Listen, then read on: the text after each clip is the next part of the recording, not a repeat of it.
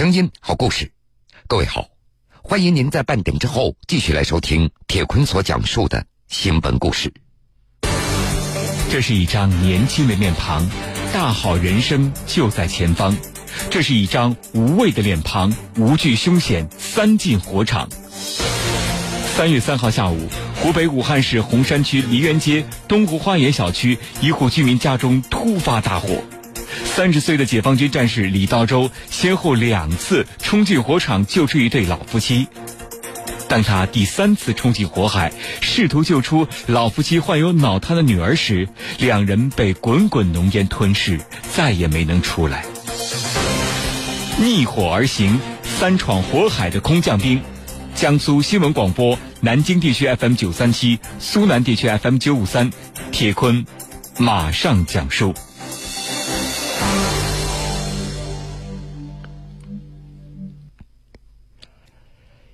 三月三号下午的两点多，三十岁的李道周坐在湖北武汉市洪山区梨园街东湖花园一期物业办公室，正在聊天。李道周他是河南省信阳市光山县人，现在是驻鄂空降兵某部四级军士长。元宵节之前，他利用休假回乡祭祖。三号返回武汉，便赶到东湖花园小区探望在物业公司当会计的妻子王慧。在物业办公室，李道周刚刚坐了一会儿，就有居民给物业打电话报告火情。王慧一听，对办公室的同事大声喊道：“二期十栋着火了，赶紧拿灭火器去看一看。”原来。该小区二期十栋五楼的万老汉和老伴儿出门买菜，返回家的时候发现家中着火，屋内堆积大量废旧的物品正在猛烈燃烧，于是他们就进屋扑救。有居民发现了火情，立即通知了物业。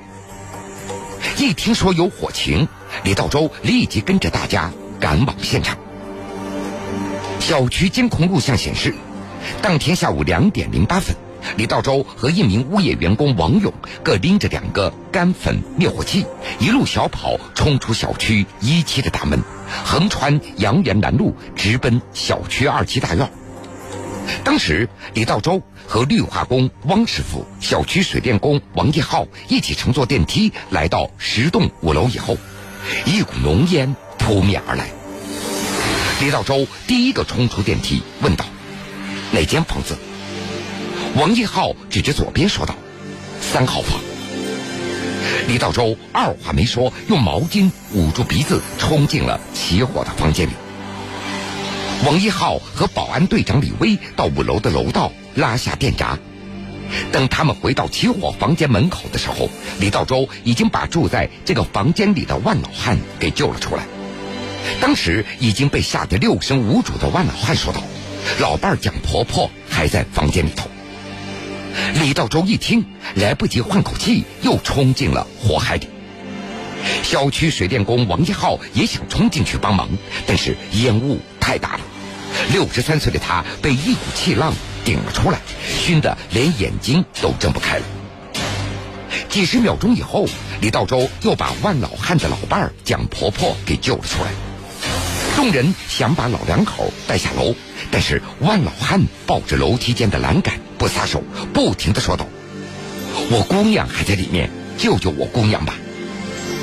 李道周对他说：“我保证把你的女儿给救出来。”就这样，众人连拉带拽，架着万老汉交给了楼梯口的王一浩和汪师傅。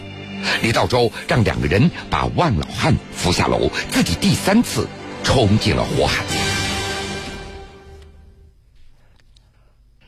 万老汉和蒋婆婆的女儿万林已经五十一岁了，她从小患有脑瘫，常年卧病在床。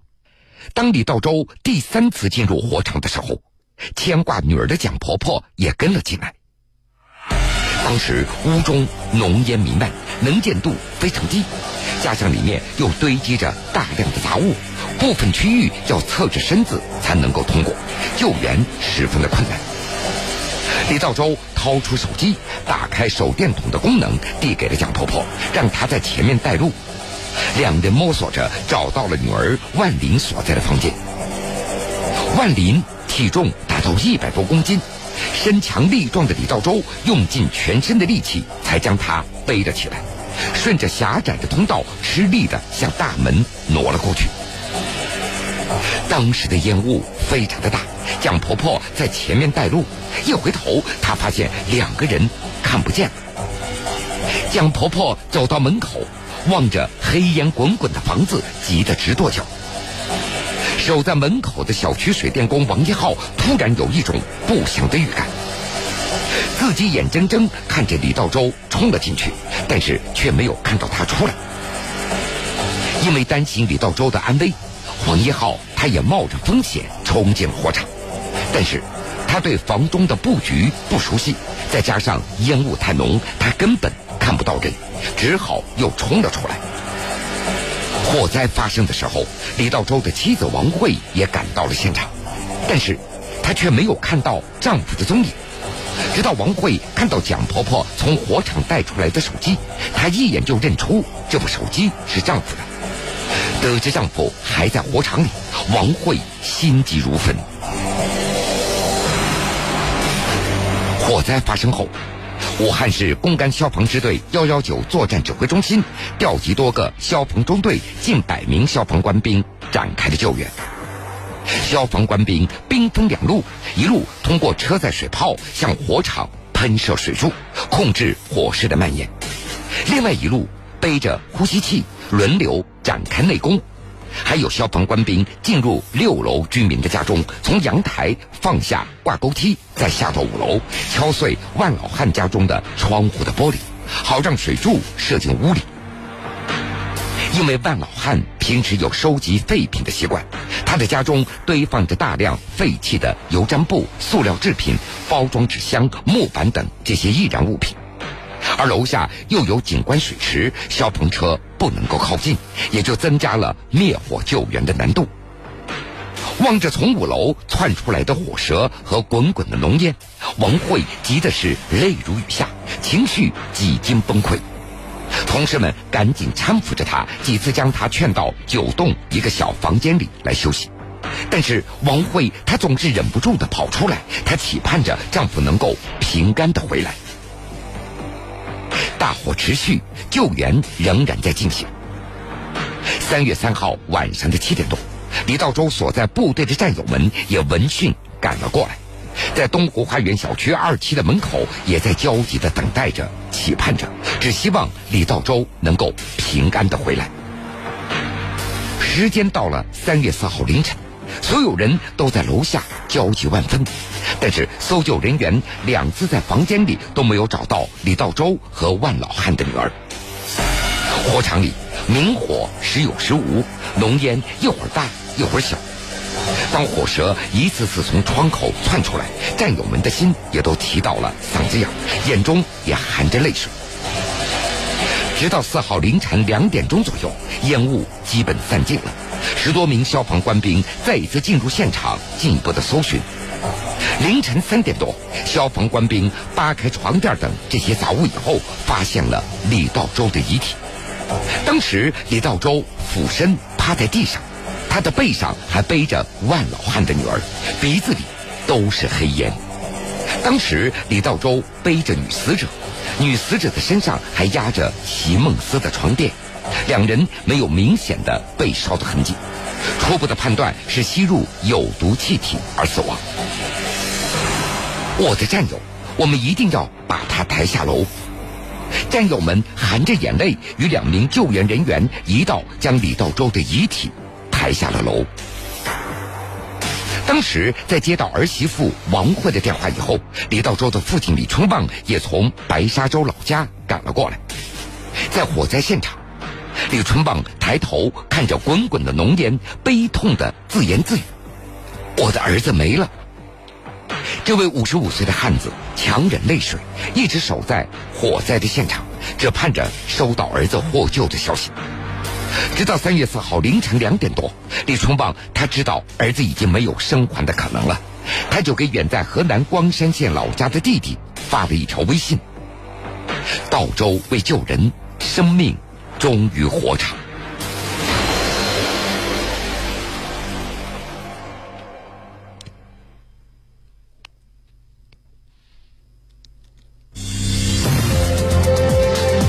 李道周出身军旅世家他的爷爷和父亲都是退伍军人受长辈影响他从小就善良正直孝顺有一副热心肠。读初中时他坚持早起给爷爷买菜来回徒步八公里。参军后，每次休假开车回老家，遇到乡亲，他都会热情地烧一程。李春旺对儿子冒险冲进火场并不意外，他就是这个性格，改不了。铁坤继续讲述：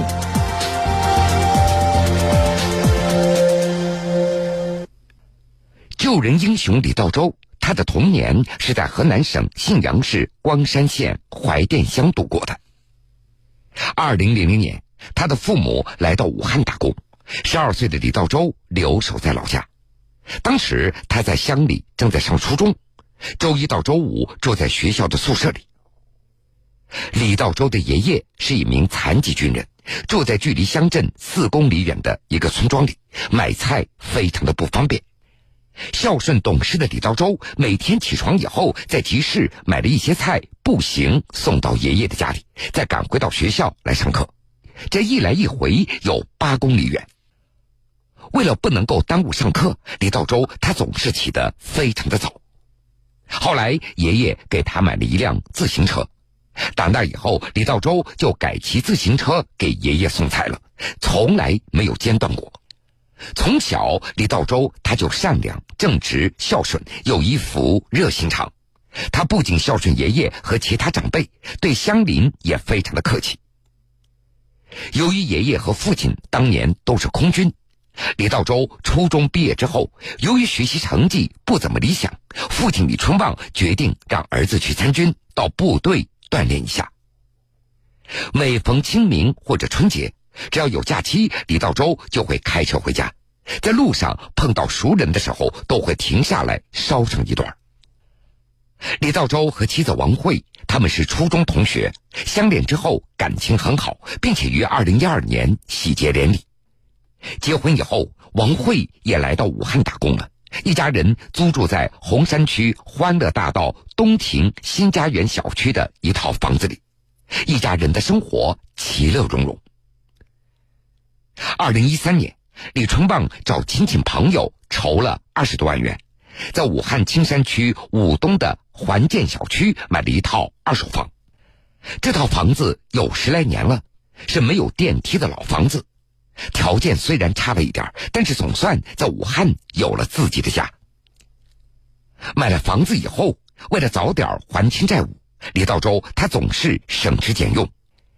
因为在部队是有军装穿的，所以一年到头，李道周就买一件新衣服。早几年，李道周每月的工资只有三千五百元，他自己只留下五百元，其他的都交给妻子王慧。家里攒的钱只要达到万元以上了，王慧就会找亲友还上一笔。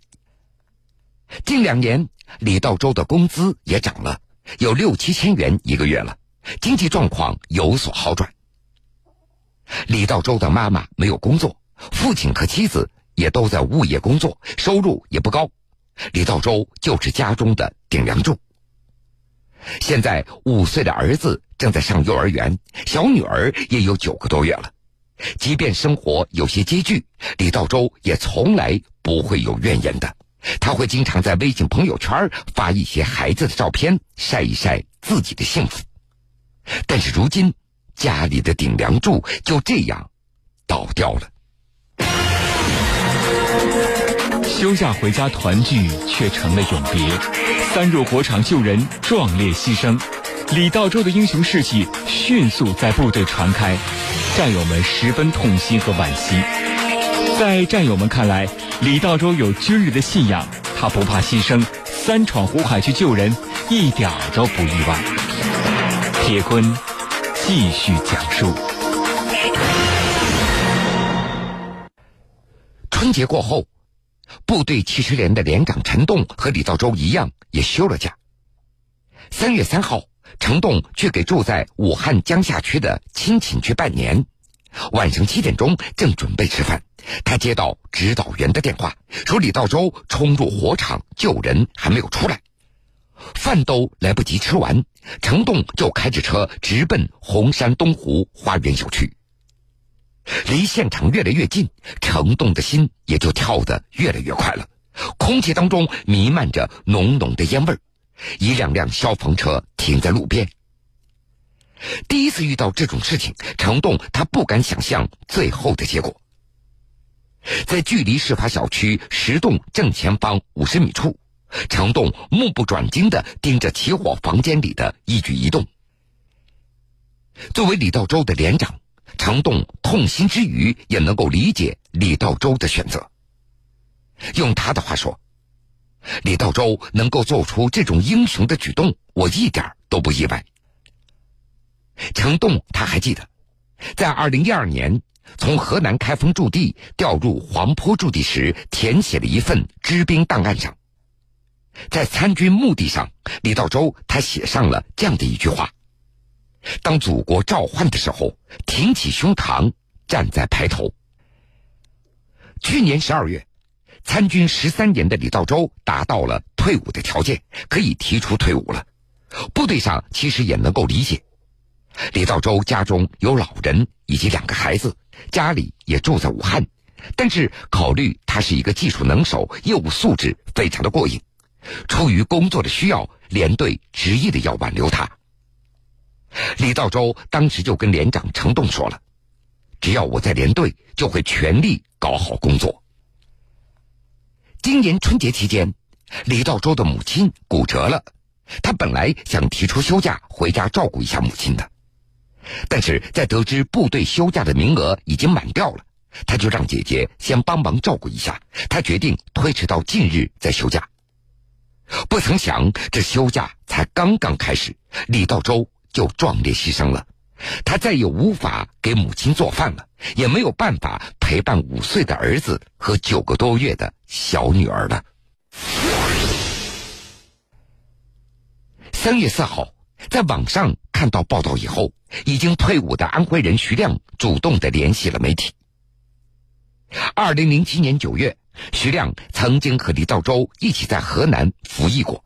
当时李道周担任班长，副班长正是徐亮。二零零八年汶川地震发生以后，徐亮和李道周也接到命令，赶往地震灾区进行救援。战场那是在石房市银华镇。一直到现在，徐亮他还记得，当年五月十三号救援命令一下达，他和李道周就坐飞机直奔灾区了。当时他们有两个排的官兵正在银华中学。五月十四号，有群众向他们求救，说一名老太太被倒塌的房屋砸断了腿，老太太已经被村里人从废墟当中扒出来了，急需救援。得知这个消息以后，徐亮和李道周等人一起向大山进发了。在接到老太太以后，由于山路崎岖不平。刚开始是官兵们轮流背着老太太往山下走，而后他们又制作了简易的担架抬着老太太，最终将老人送到了镇上的卫生院。在汶川地震救援期间，徐亮和李道周他们在一起奋战了几十天。第一周救援条件非常的艰苦，每天只能够吃压缩干粮。要休息，只能够找一块木板作为床，大衣作为被子，没条件刷牙洗脸。但是李道周和所有战士一样的在坚持。在地震灾区，李道周不仅自己要参与救援，作为班长，他还要鼓舞战士们的士气，保证战士们的安全。在得知李道周牺牲的消息以后，所有的战友们都悲痛万分，在微信朋友圈里。书写着自己的悼念。大哥，你是我们的英雄，英雄一路走好，敬佩你的无畏，走好。李道周牺牲以后，事发小区的业委会也发动居民自愿捐款，业主们积极响应，有一些业主买来一束束的鲜花摆放在火场的附近，有些业主在卡片上。这样写道：“连名字都不知道，你就去救他；连名字都不知道，你就走了。”而在更为广阔的互联网上，数万名的网友也发帖评论。一位网友是这么写的：“这世界谁都不傻，唯一的区别是心里有谁。心里有国家，就会为国家而战；心里有人民，就会为人民而战。生与死都是一条命，军人所能够做的是保卫国家、保护人民，其他全然不顾。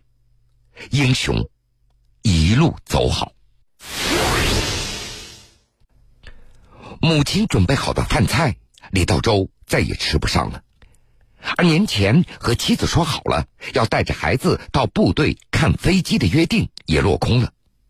努力攒钱换一套大的房子，接岳母来武汉团聚的承诺也无法兑现了。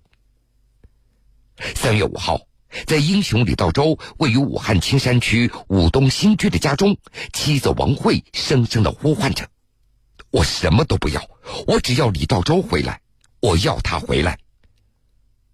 三月五号的下午，央视新闻频道正在播放李道周的英雄事迹。五岁的儿子翔翔看到以后，兴奋的喊着：“爸爸，爸爸，你什么时候回来呀？”家人告诉翔翔，爸爸救火牺牲了。翔翔还是不懂，他回答说：“爸爸去上班了，他还会回来的。”记者问：“你知道爸爸是做什么的呢？”孩子回答：“解放军。”解放军是做什么的呢？孩子回答说：“帮助人的。”李道周的告别仪式三月七号上午在武昌殡仪馆举行，火化仪式以后，英雄的骨灰将被安葬在光山老家。